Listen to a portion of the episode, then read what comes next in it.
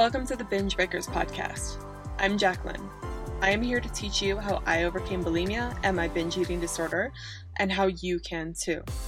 Through simple steps of mind management, repairing your relationship with yourself, understanding your habits, and intuitive eating. Disclaimer this recording is not intended to be utilized as medical advice or a medical diagnosis.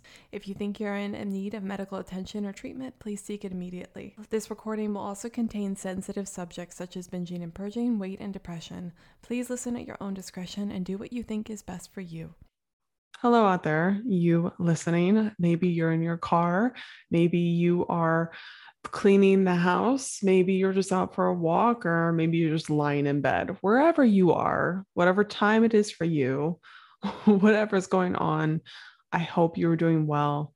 And the first thing I want to talk about today isn't about the podcast episode. It isn't about um yeah it isn't about me or anything i just i cannot do another episode without addressing it i usually try to keep these podcasts just solely focused on bulimia because that's what it's about, right?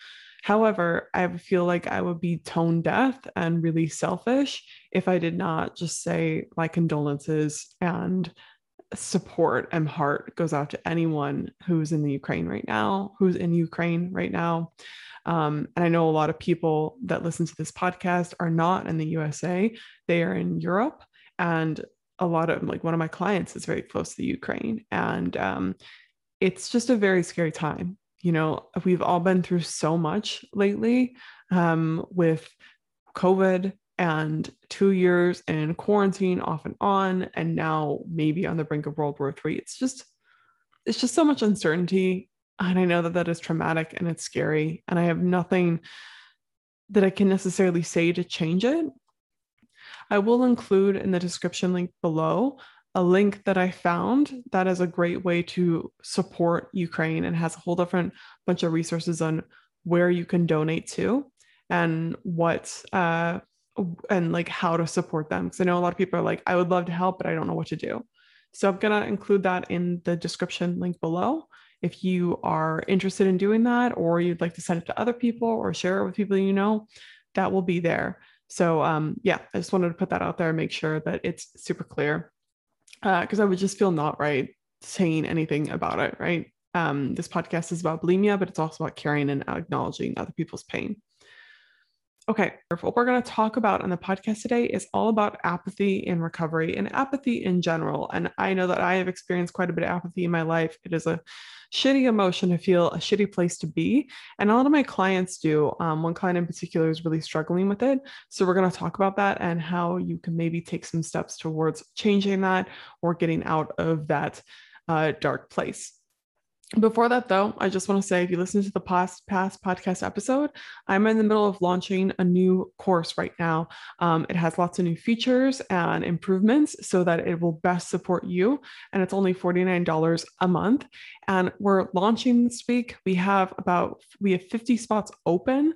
Uh, after that, we're going to close our doors and it will open again at some point in the future. But we are going to close for a little while while we take care of all those new people in the course and make sure we serve them as best as possible. We launched on Monday, and now we uh, this is Tuesday when I'm recording this. We have 25 spots left, and so there probably there may be some spots at the time where you're listening to this uh, but i just want to put it out there if you have been watching my content for a while if you get so much value out of this podcast if i've helped you in this podcast and you love it you will absolutely freaking love my course it will help you it will support you it will give you the tools you need to take recovery into your own hands break that freaking cycle with bulimia and figure out how to eat normally and move on with your freaking life that is what the course does. And I really know that it's scary to consider doing anything, joining a course, but you really have nothing to lose with this course. So definitely take a chance on yourself and go check it out. You can find the course at www.bingebreakers.com slash recovery dash course, and that will also be in the description below. Before we started the episode, I wanted to read an amazing review from one of my uh, course members. This one said, I feel a light has been switched on, and all the awful things that made me want to stay with bulimia have gone. I cannot believe it is over. Your course is amazing and really has saved my life. I no longer obsess about food or have an er, urge to binge or want to fill a void with it. I have almost a normal relationship with it. Now the habits have gone, it truly doesn't meet, even enter my brain, and all the negativity has gone with it. Now, what an amazing review. Um, this, this review really covered all the things the course helps with because it helps with your relationship with food becoming non obsessive and normal. It helps with um, breaking that habit so that the habit eventually doesn't even enter your brain. It's just you've broken that loop and then you're like me where i occasionally get an urge you know every once in a while um, and then you also feel like your mindset has changed and you're moving on with your life. You don't have this void anymore because you filled it with other stuff that isn't bulimia included. I will say, she said all the negativity has gone with it. The negativity from bulimia is gone, but after you recover, there will still be life. I don't want to paint the picture that if you join the course, your life will be perfect. But that person is such an example of what's possible. And they were pretty skeptical when they joined. I remember that. Uh, people always skeptical, like, can a course really help you recover? That's some BS. It can. This person is not a unicorn. I was not a unicorn when I recovered, just a normal human trying different things and taking a chance on themselves. So if you've ever wanted, if you've been eyeing my stuff for a while, this is your chance. This is your chance to join. Check it out. There will be another opportunity in the future, but this week is the last opportunity for a little while. So do that, I'll talk to you guys. I'll see you inside the course and the Facebook community uh, if you join. Okay, so apathy.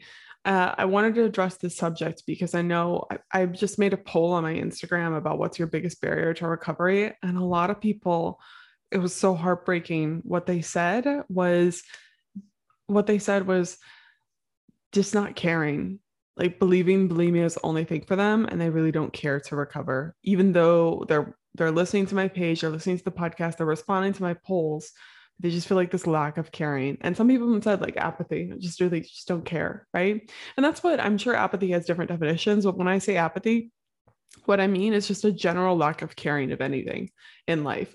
And actually, apathy is a big sign of depression. A lot of people think that depression is just um, crying all the time and very sad. And that can be part of depression. But for me, when I have experienced depression, the biggest things that I that I experienced was pain from not caring about anything anymore and really just looking into my life and seeing years and years of the same and not being able to handle that, not caring to go through it, and not feeling any drive or purpose or lack of direction that I felt passionate about. And therefore, kind of made me suicidal because I was like, I don't want to keep on going. Like, I didn't have a really will to do those things. Uh, so, when I say apathy, that's what I'm talking about, just like a lack of caring and feeling like you have a purpose in this world and a lack of passion and a lack of passion for recovery.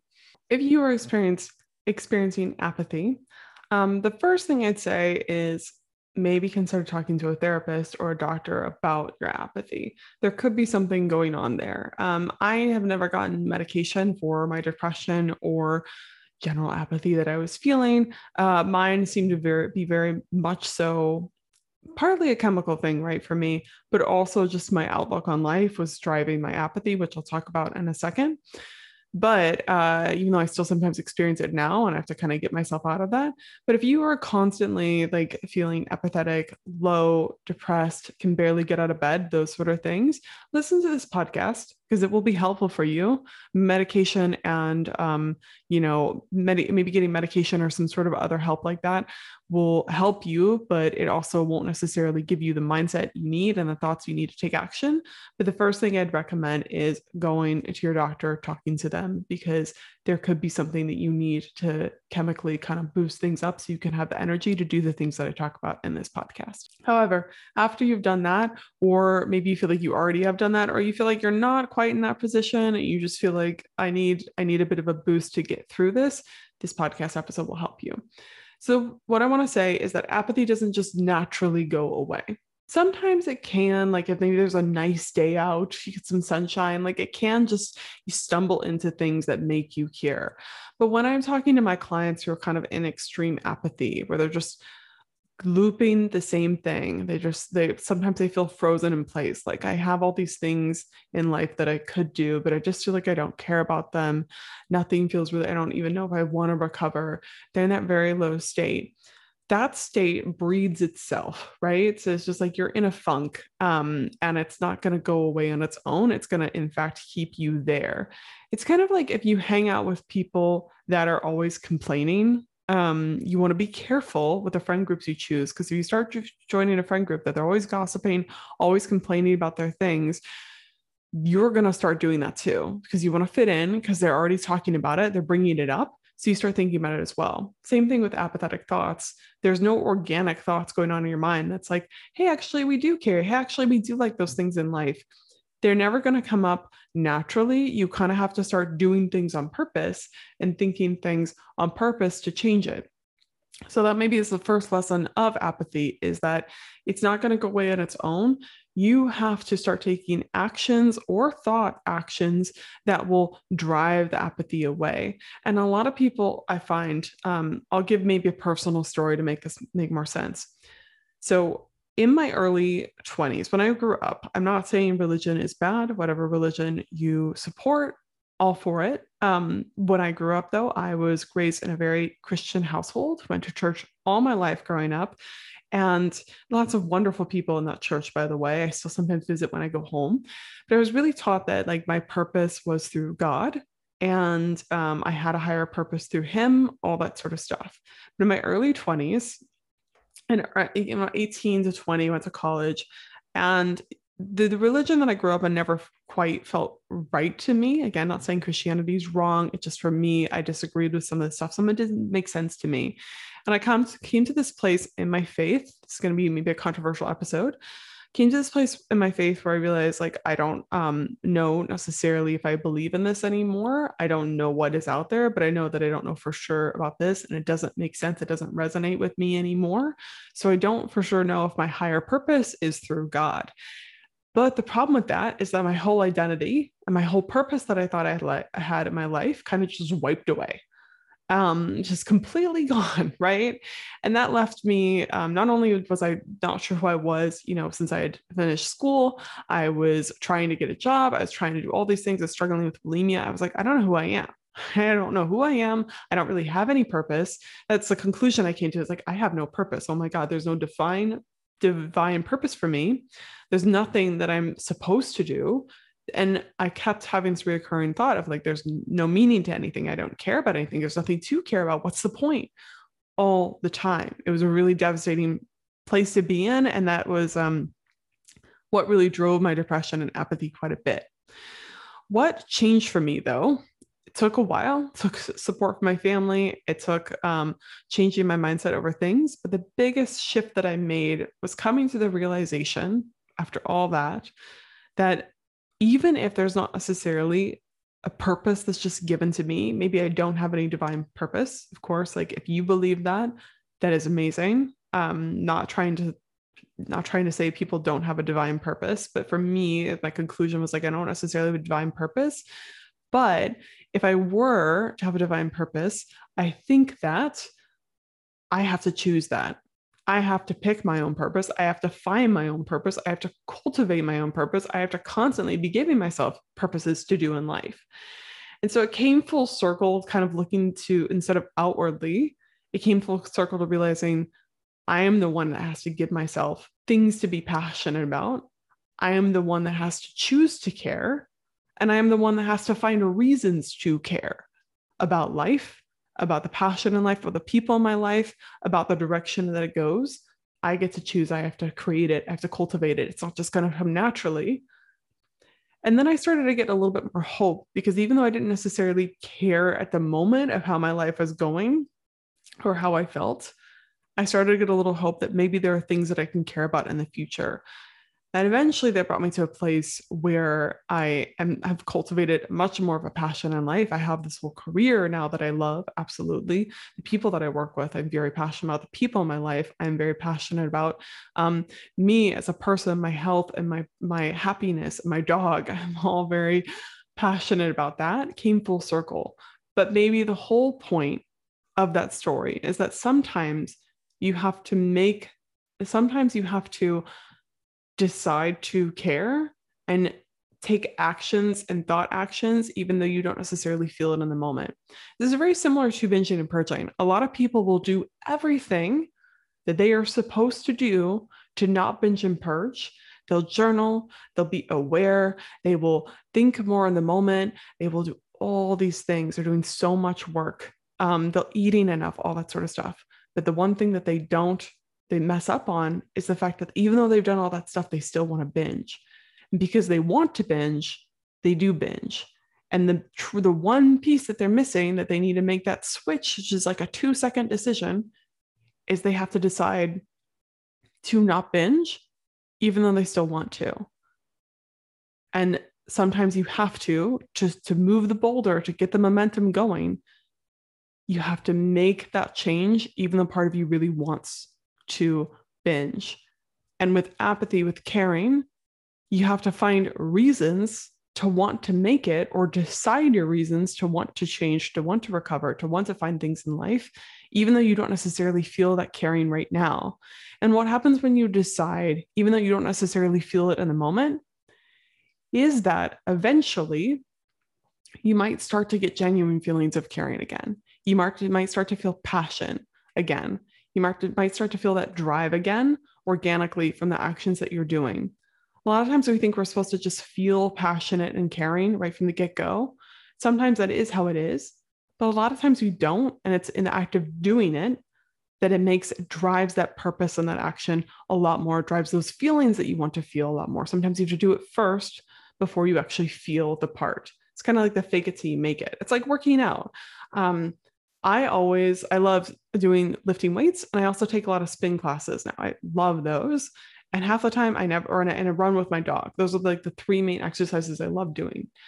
And especially with runs and walking my poor little dog. I love him to death, but I always walk at the end of the day or in the mornings because that's when it's coolest out because we're in Florida. And I also feel at the end of the day, after I've done tons of calls, I've done a lot of work, I've been on the computer all day. Maybe my body isn't necessarily tired, but my brain is physically fried. And the last thing I want to do is go work out. But I know logically that if I work out, if I go walk my dog, if I go to the gym, if I go to a spin class, it'll be miserable for the first 10 minutes. And then I will absolutely feel much, much better, 100 times better. And mentally, the fog will clear. And I'll actually be really grateful that I did it. And it'll produce feelings that are actually quite more enjoyable than what I was before. But I'm never actually motivated to go and walk with my dog or run or exercises. I'm only motivated by the logical reasons that I know, and I kind of drag my feet the whole time. But I've gotten such a habit of it that I know that it's even though I'm feeling these feelings as telling me don't go, I know that they don't actually matter, and I'm able to bypass that a little bit. Some days it still gets to me. I'm not saying I'm perfect, but most of the time I'm able to do that. But if I just listen to that feeling of, I don't care. I feel really bad. I'm so tired. Ooh, I don't want to go to the gym. Then it would never get done. Right. And when you're in that place of apathy, I am not saying that it's not difficult. I am not saying it's not awful. It's not terrible, all that sorts of stuff. It is. It's a scary place to be in. And even past like my whole epiphany and my recovery, sometimes I still struggle with apathy. Actually, last year, I was feeling really depressed. Um, I now it's different, but I was kind of alone during the days all time. My boyfriend was working really hard. I was working really hard. Um, I still am, but it was just a different circumstances altogether. And I felt very, I felt like life was very monotonous, and I was feeling very apathetic and and very depressed all the time, and you know a little bit more suicidal again. And then one day I just had to like instead of I was feeling that way, I just had to like pick it up and go do my regular things because what would be happening is I would just let it crush me. I would just like crawl into bed, pull the covers over me, and just kind of curl up into a ball and like let that take over me. Let me let it wash over me, right? And of course, that never made me feel better. What made me feel better was going out, doing my errands, working, giving myself purpose, even though I didn't necessarily feel motivated to do that. And eventually those feelings faded away. And sometimes they come back up, fade away again. I think for those of us that struggle with depression and apathy, it's probably a lifelong journey. Um, for me, I don't think that depression or apathy will ever completely go away, but I do know that staying stagnant and still and letting it kind of take over is one of the worst parts of one of the worst things to do. It's just going to keep on breeding itself. So, to wrap this all up, if you are feeling extremely apathetic about your recovery, I invite you to find reasons, even though they don't necessarily excite you, to start that journey, to start caring again, to start trying. Um, there are plenty of reasons that I say on this podcast all the time. The biggest reason I have found is that a life without bulimia is so much bigger of a life than it is. I'm no longer controlled by fear anymore, no longer controlled and thinking of things so small as how many calories are in this meal. I'm thinking about a lot bigger picture things. And while that's scarier sometimes, it's a lot more fun and expansive and challenging and interesting and enjoyable. So that's the biggest reason that I would recover. But a lot of people initially, the reasons that they start is that it makes they think they'll be more free. They'll be a lot more peaceful more time. And maybe your reason to recover right now is that you might feel that drive and passion again that you don't feel right now. So if you want if there's anything else if you're listening to this podcast clearly you're struggling with apathy a little bit right? You're interested you're intrigued enough to listen to it.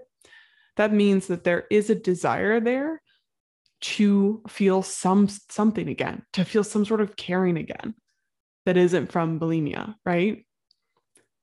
So that can be a reason to start taking those actions. And I would choose some sort of purpose for yourself right here and right now. What do you want to start trying to care about on purpose? Give yourself a time limit to try to care about it. A few weeks, try that. But you have to start taking some sort of action and some sort of thoughts on purpose in order to start caring again. Because it's not just going to happen without you doing something different than what you're doing right now. And I guarantee you, if you do exactly what you're doing right now, you know at the very least that it will stay the same unless something significant, some other significant catalyst comes into your life and changes that for you. But even then, I feel like forcing people to change isn't really the best way of action. And we always try to revert into our old habits again the biggest change always comes from you and your mind. So please know that. I hope that this podcast has helped you.